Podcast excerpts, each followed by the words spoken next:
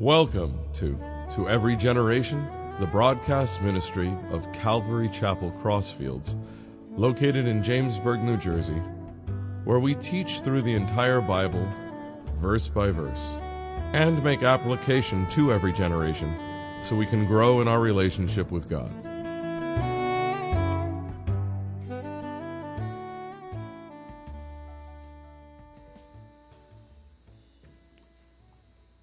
Have you ever thought you would hear the Lord say, Well done, good and faithful servant? Would you like to hear him say that to you? Okay? Well, I don't think any Christian would want anything more than just that. Well done, good and faithful servant. What about what he said about his son? This is my beloved Son in whom I'm well pleased. Wouldn't you love to hear him say that about you? You are a son of God. Scripture teaches that. You're a child of God. Wouldn't you love to hear him say, You are my beloved Son? And that word son could mean male or female, in whom I'm well pleased. Well, you can. You very much can. What does it take? It takes someone who is sold out to do what Christ wants you to do.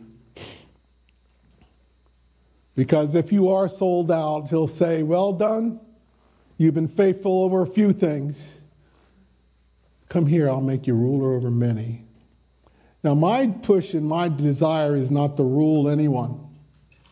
But that was his promise to you and to me. Well done.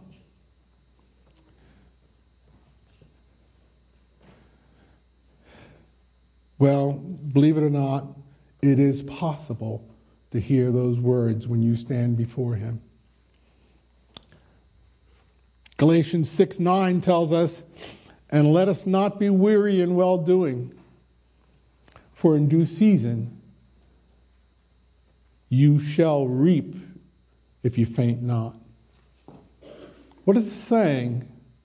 In due season you shall reap if you faint not. It's, it's saying if you don't do the things you know to do, the right things, in due season you will reap the blessings I have for you, says God. God has promised to pour into you blessings that you don't even can't even imagine now. And to grant you even your heart's desire that's his word. Let us not draw, grow weary in well doing the apostle paul likens our life with the lord to a race that's run. That race is run every day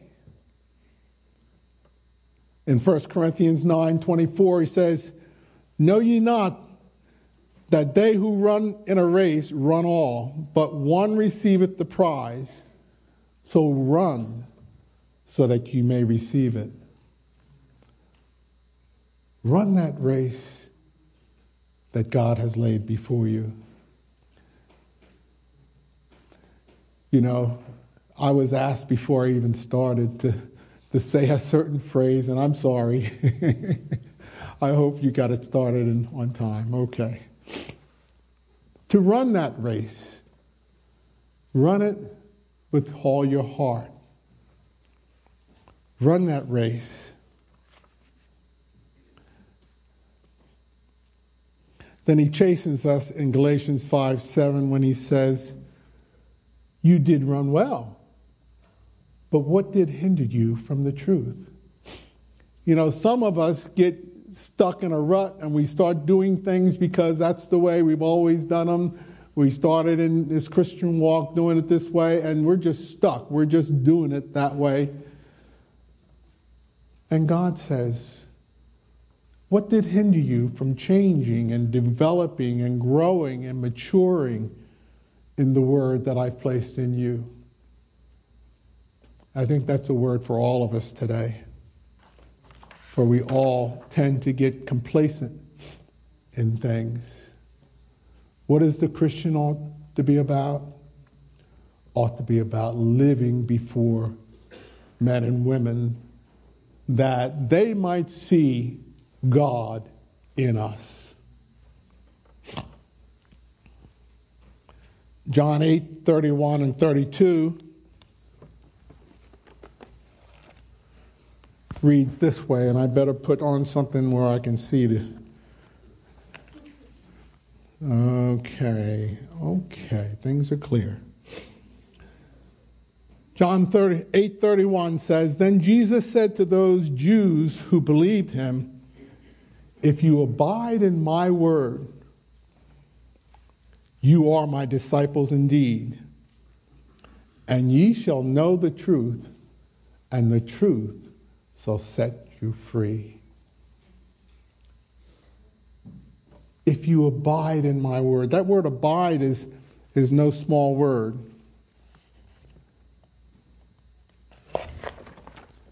Let's see, and you have to excuse me because I. The word abide means to trust in, to continue in a state of uh, or condition, to wait patiently for, to endure without yielding, to accept without objection, to remain stable and fixed in a state, and to conform to. So he says, if you conform to my word, you are my disciples. And that lets us know that we need to be doers of the word and not just hearers only. You know, it's great to sit in a congregation where a person who's been anointed of God preaches and expounds on the word. But our responsibility, each one of us in here, is to get the word in us, not just to hear it, but to get it in us. And we can only do that by hearing and by reading and by devouring. The Bible says to, to, to even digest the word, even to let it become part of our ever being. Not just hearers only, but doers. And the Holy Spirit's job is to lead and guide us into all truth. And He will do just that if we allow Him to. So then, the secret to hearing the words, well done, good and faithful servant, is to read His word, learn His word, and live the word by doing His word. And in Psalm 1, God tells us that if this describes us, then he says, everything we do shall prosper. Wouldn't you like to do that when you start into a new venture? Some of you have probably started new businesses, and just prior to starting and opening up, you, there's a lot of apprehension, a lot of tension, a lot of uh, unknowns.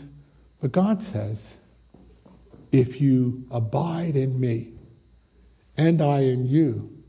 Ask what you will, and I'll do it for you. That's his promise. And he's no shorter than his promise. And I, for one, believe that that is the main theme in the book of Job.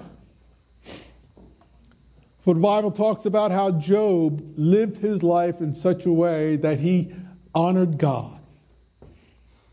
And God blessed him. The Bible teaches us that he blessed him so that he had 7,000 sheep,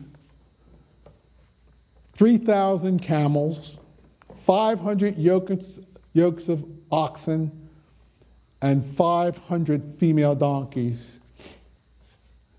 Now, just let your mind think a little bit. What would it take to even take care of that amount of animals? It would take a, a lot of servants. It would take a large piece of property to grow the food for those animals. It would take a lot of servants to feed them, to shelter them, and to take care of them. He also says that Job had a large household seven children and uh, seven uh, sons and, and three daughters, plus a wife. And you know, households take a lot of people working. So Satan approached God one time, and, and God said something which, in my heart, I really would like to hear God say about me and about those who believe him. He says, Have you considered my servant Job?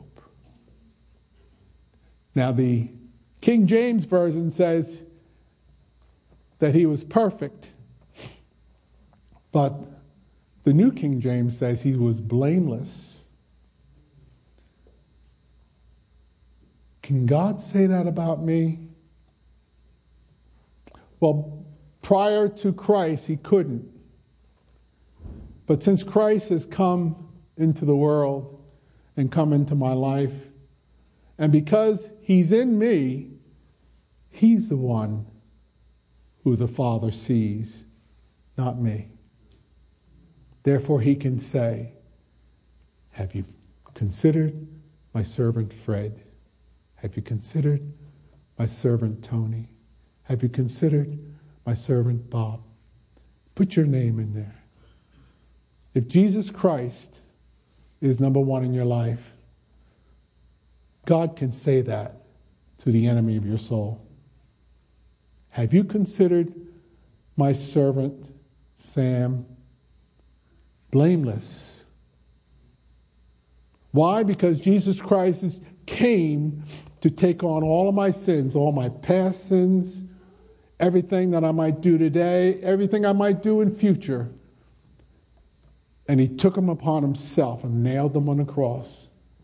And his blood covered them. Amen? Amen? He does the same for every child of God. His blood washes away everything. Well, Satan, not to be outdone, credits God, credits uh, Job's lifestyle as well. God, what else would he do? Because you, all you did was empty your uh, your blessings and just poured it on him. Just poured it on him. But you take away your blessings and he'll curse you to your face. See, Satan didn't realize that when you truly come into Christ and Christ comes into you, there's a new life that takes place, a new transformation. You become a new creation. Old Testament, New Testament says, a new creation in Christ Jesus. And, as, and it has nothing to do whether we're without uh, illness or sickness or our families are falling apart or whatever. It has to do with the commitment we've made to allow Him to come into our life. That's what happened to Job. He, had, he was committed to follow Jesus. Now, you say, well, wait a minute. Jesus hadn't come to the earth yet. But like the other patriarchs in the Old Testament, they looked forward to the time when Jesus would come. They look forward to that. Now we can look back and see what he has done. But think about what faith, what great faith it had to take for the old patriarchs to look ahead, to see that one day there would be a Savior on this world. And I'm committed to Him as well as to the Father.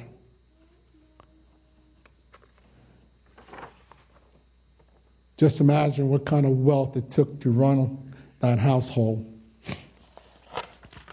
And yet God provided everything. What would you give to hear him say those words to you?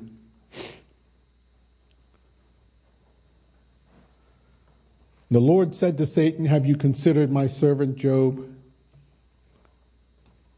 Blameless and upright one who fears God and shuns evil.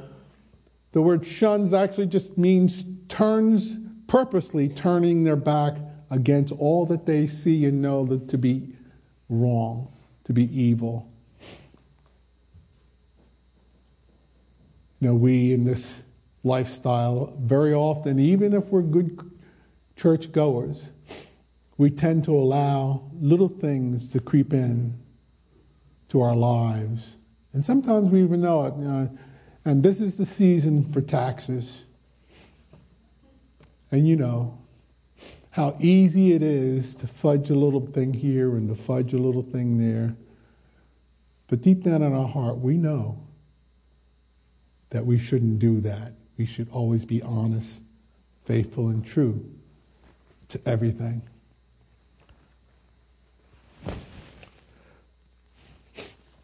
Remember that when you do your income tax. I say that because I know I've been caught up in that. I was.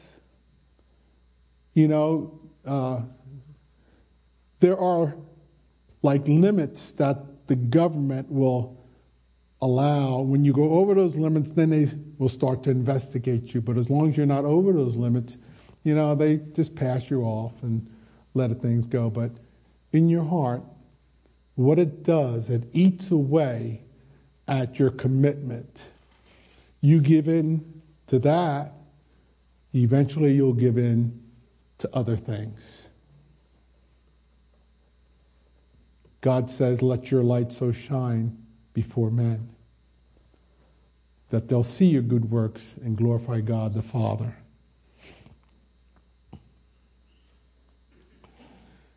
God saw that as an opportunity to show Satan just what living for him is all about and how he can come in and make a real change in a life.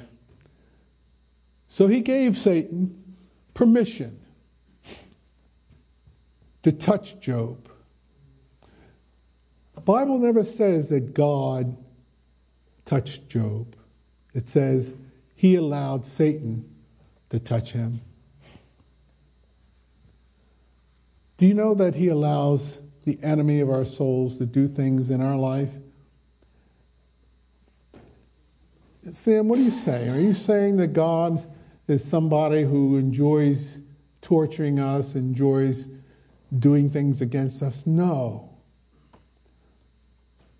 There's a verse that has been the uh, life verse of many people we've known. We, one of which just went to see the Lord about a week or so ago. We've known her for many, many years, maybe more than 40 years. And her life verse was Romans 8 28.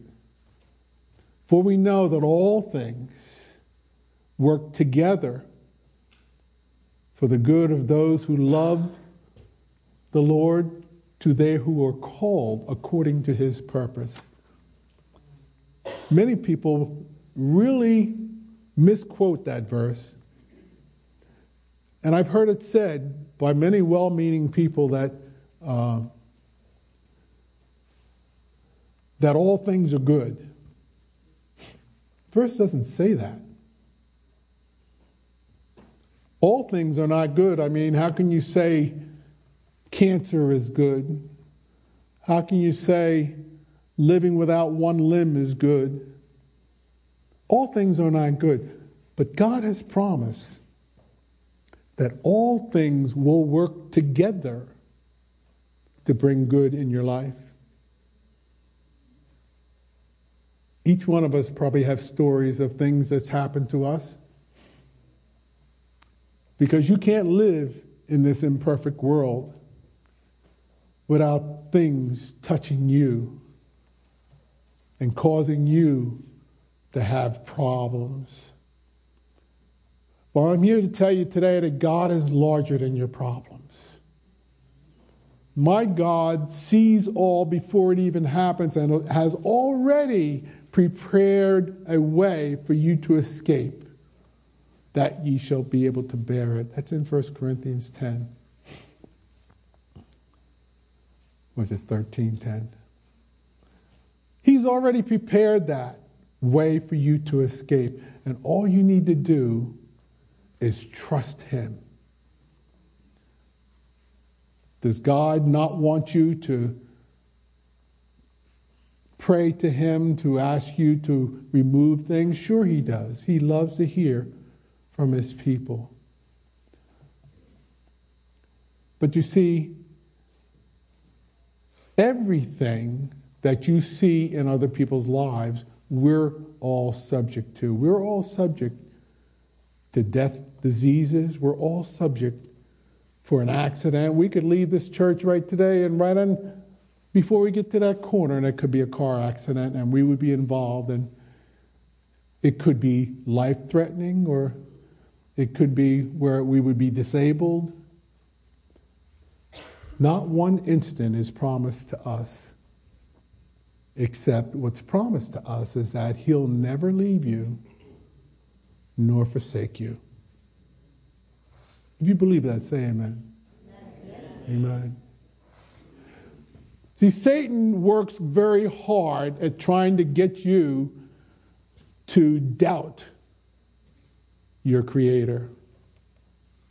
He brings about many times things in your own personal family. Sometimes it's a contentious, unbelieving wife.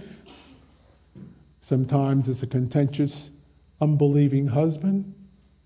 Sometimes it's a, a, a rebellious child in your family. And you say, why is that? Why is he doing such and such? Why is, you know, I've said that many times. I have four children.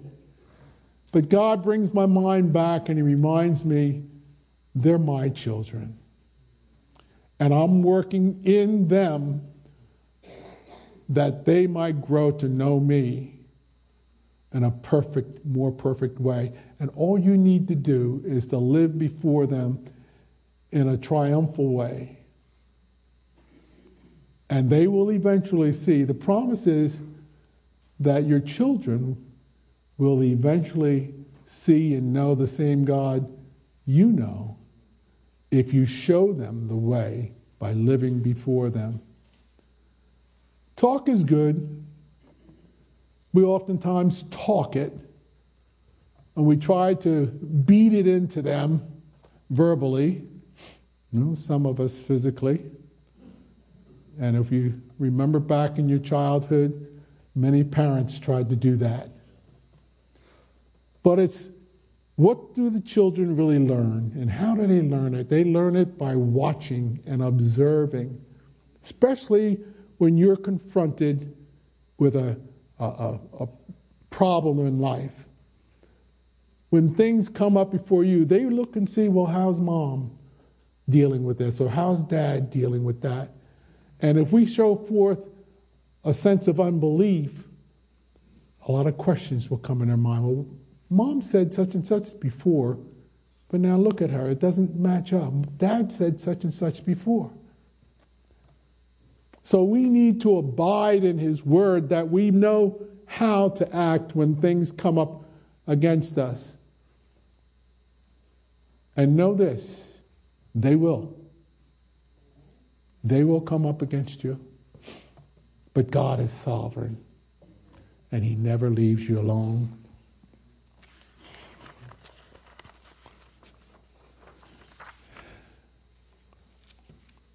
Satan is no quitter either.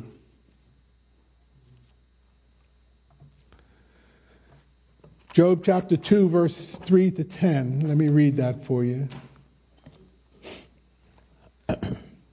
then the Lord said to Satan, Have you considered my servant Job, that there is none like him on the earth?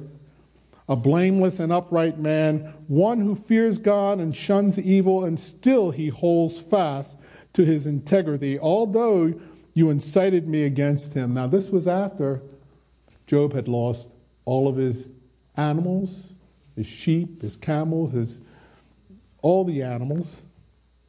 And after he had lost his children, remember they were partying at one of the children's house, and a big windstorm came and knocked the house down on him, and he lost all of his children one swoop.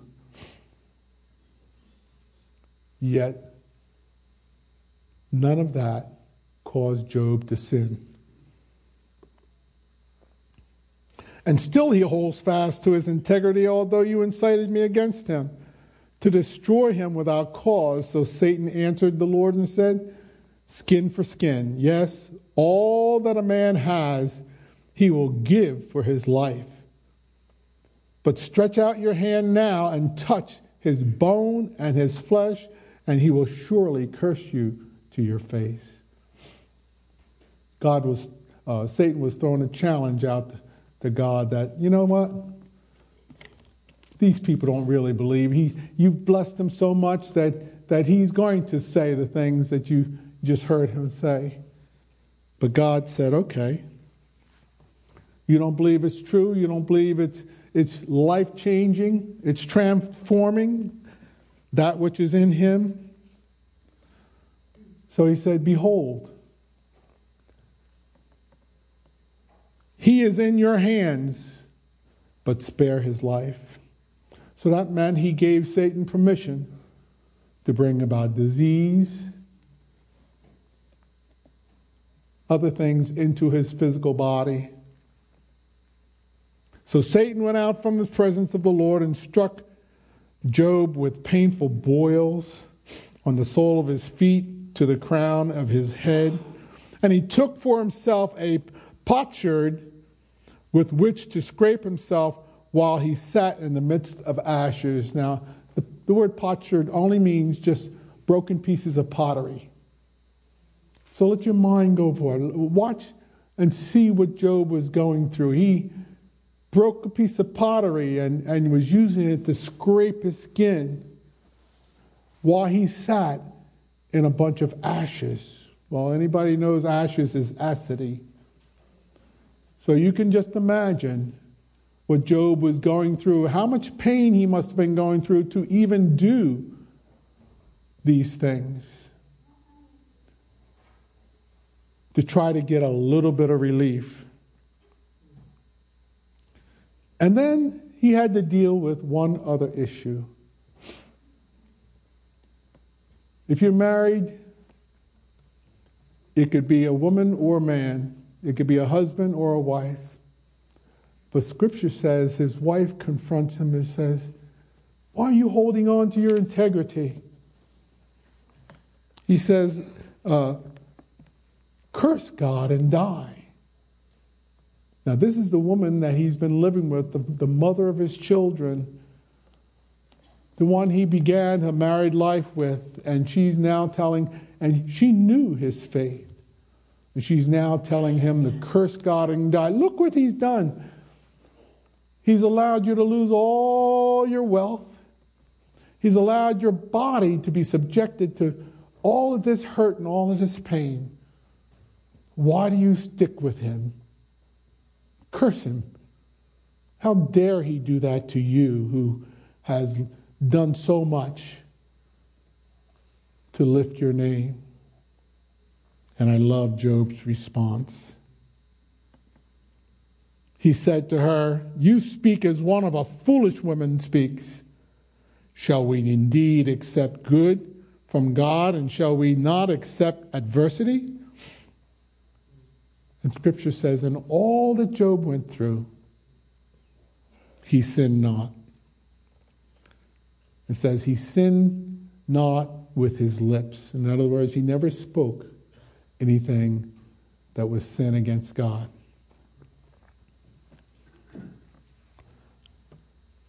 I would hope that I would be the same way, but I don't know that. I know that all that life has thrown at me in my lifestyle, I know that, you know, I've been able to say that from watching my wife laying on a, a hospital bed in, in 2005 and the doctors telling me, we don't really believe she's going to make it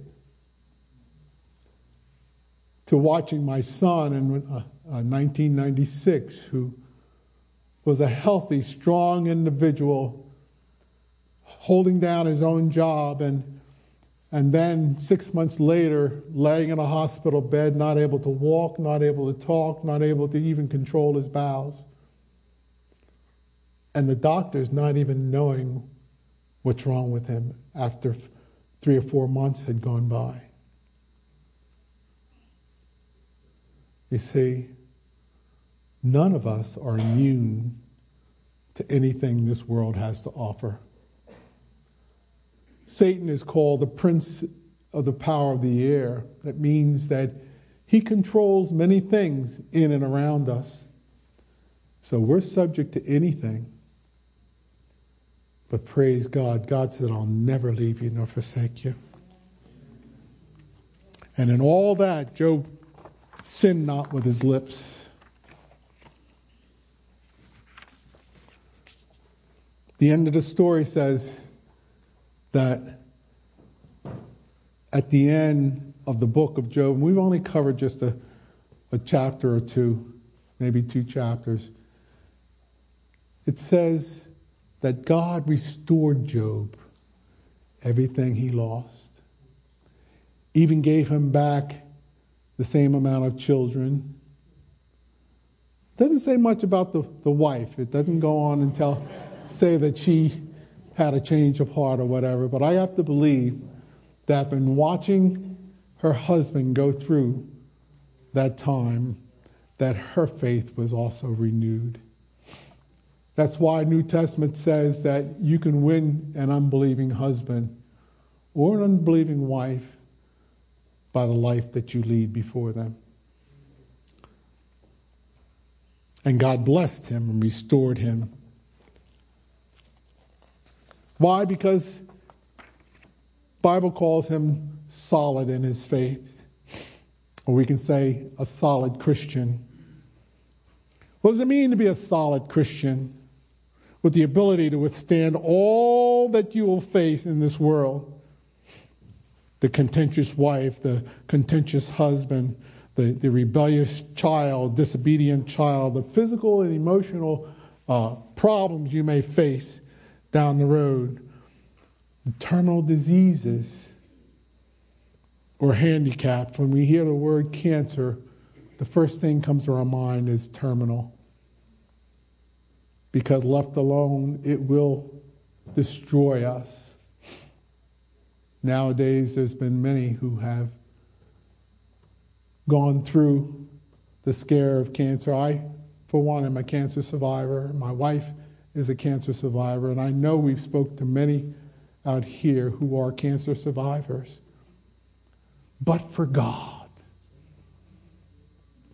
you know, when you give your life to Him, you're hidden in Christ.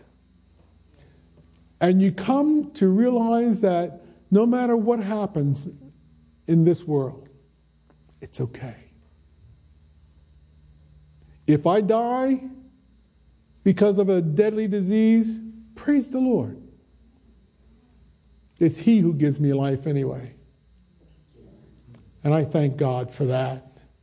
We can be at peace.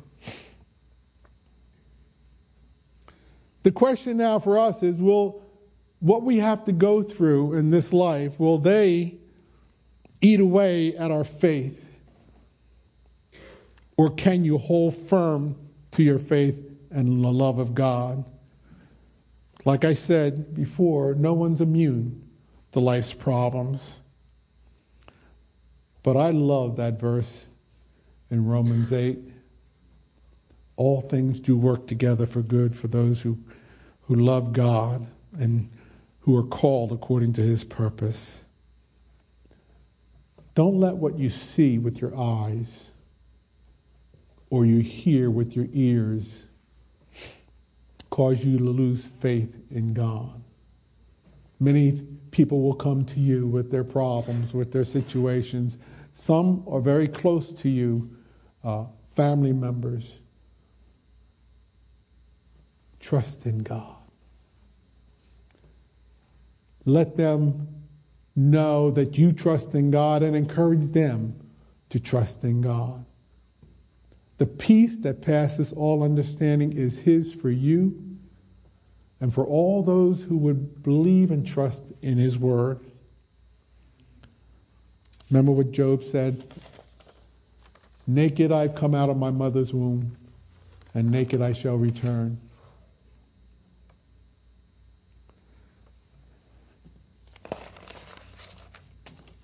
There are a few lessons we can pull out of this. And these are not exhausted, but just let me read them to you. This is what I've observed. There are things going on in heaven with God that we don't know anything about, yet they do affect our very lives. In Job's case, Satan came to God's throne and inquired about Job and why he was so blessed, and that caused God to allow him to bring about the problems in his life.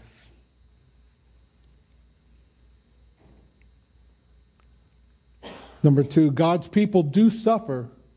Bad things do happen to good people.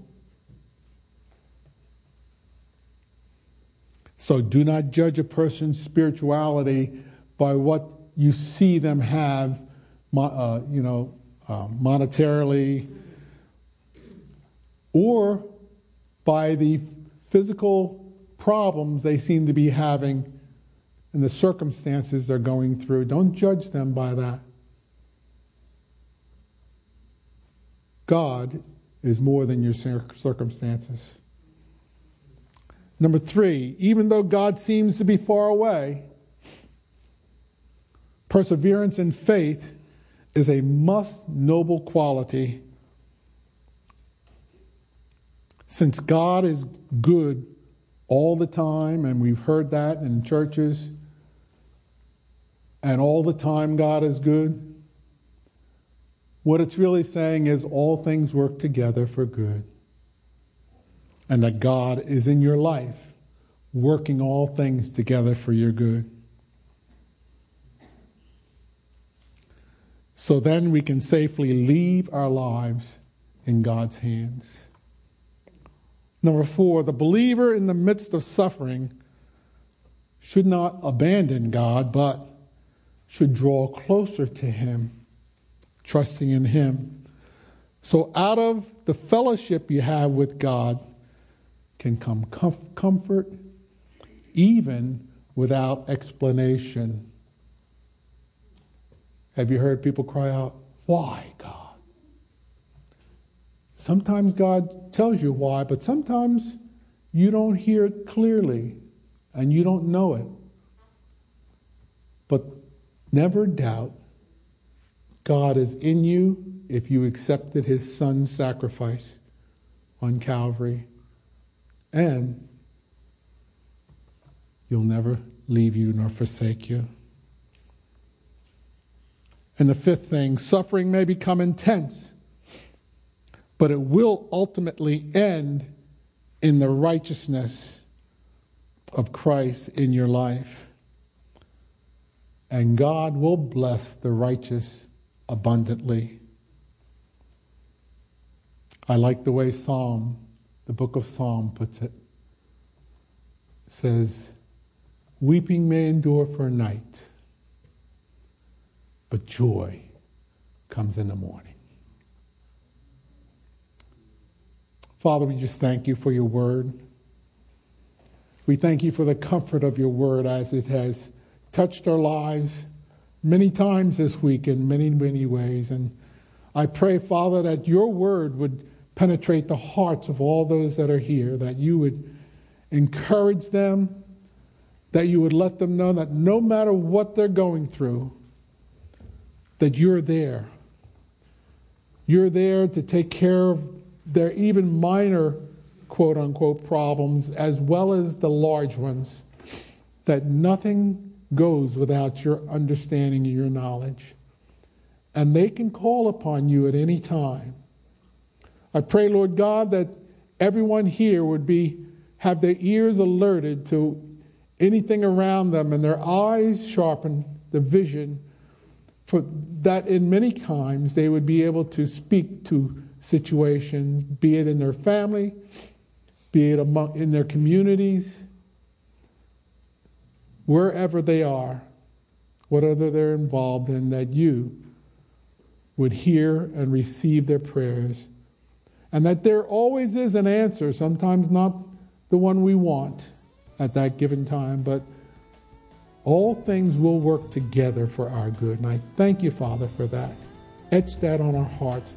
Never let us forgive it. But we thank you, Father, and we praise you in Jesus' name.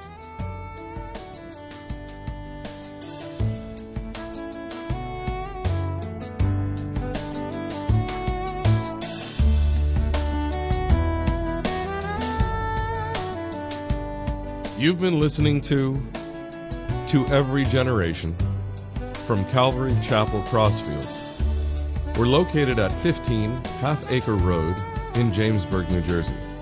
We meet for Bible study Wednesdays at 7:30 p.m. and Sunday service begins at 10:30 a.m. On Sundays we have children's church for all ages in addition to infant and nursery care. You can find out more about the ministry here at Calvary Chapel Crossfields by going to cccrossfields.org. Thanks for listening, and may God bless you.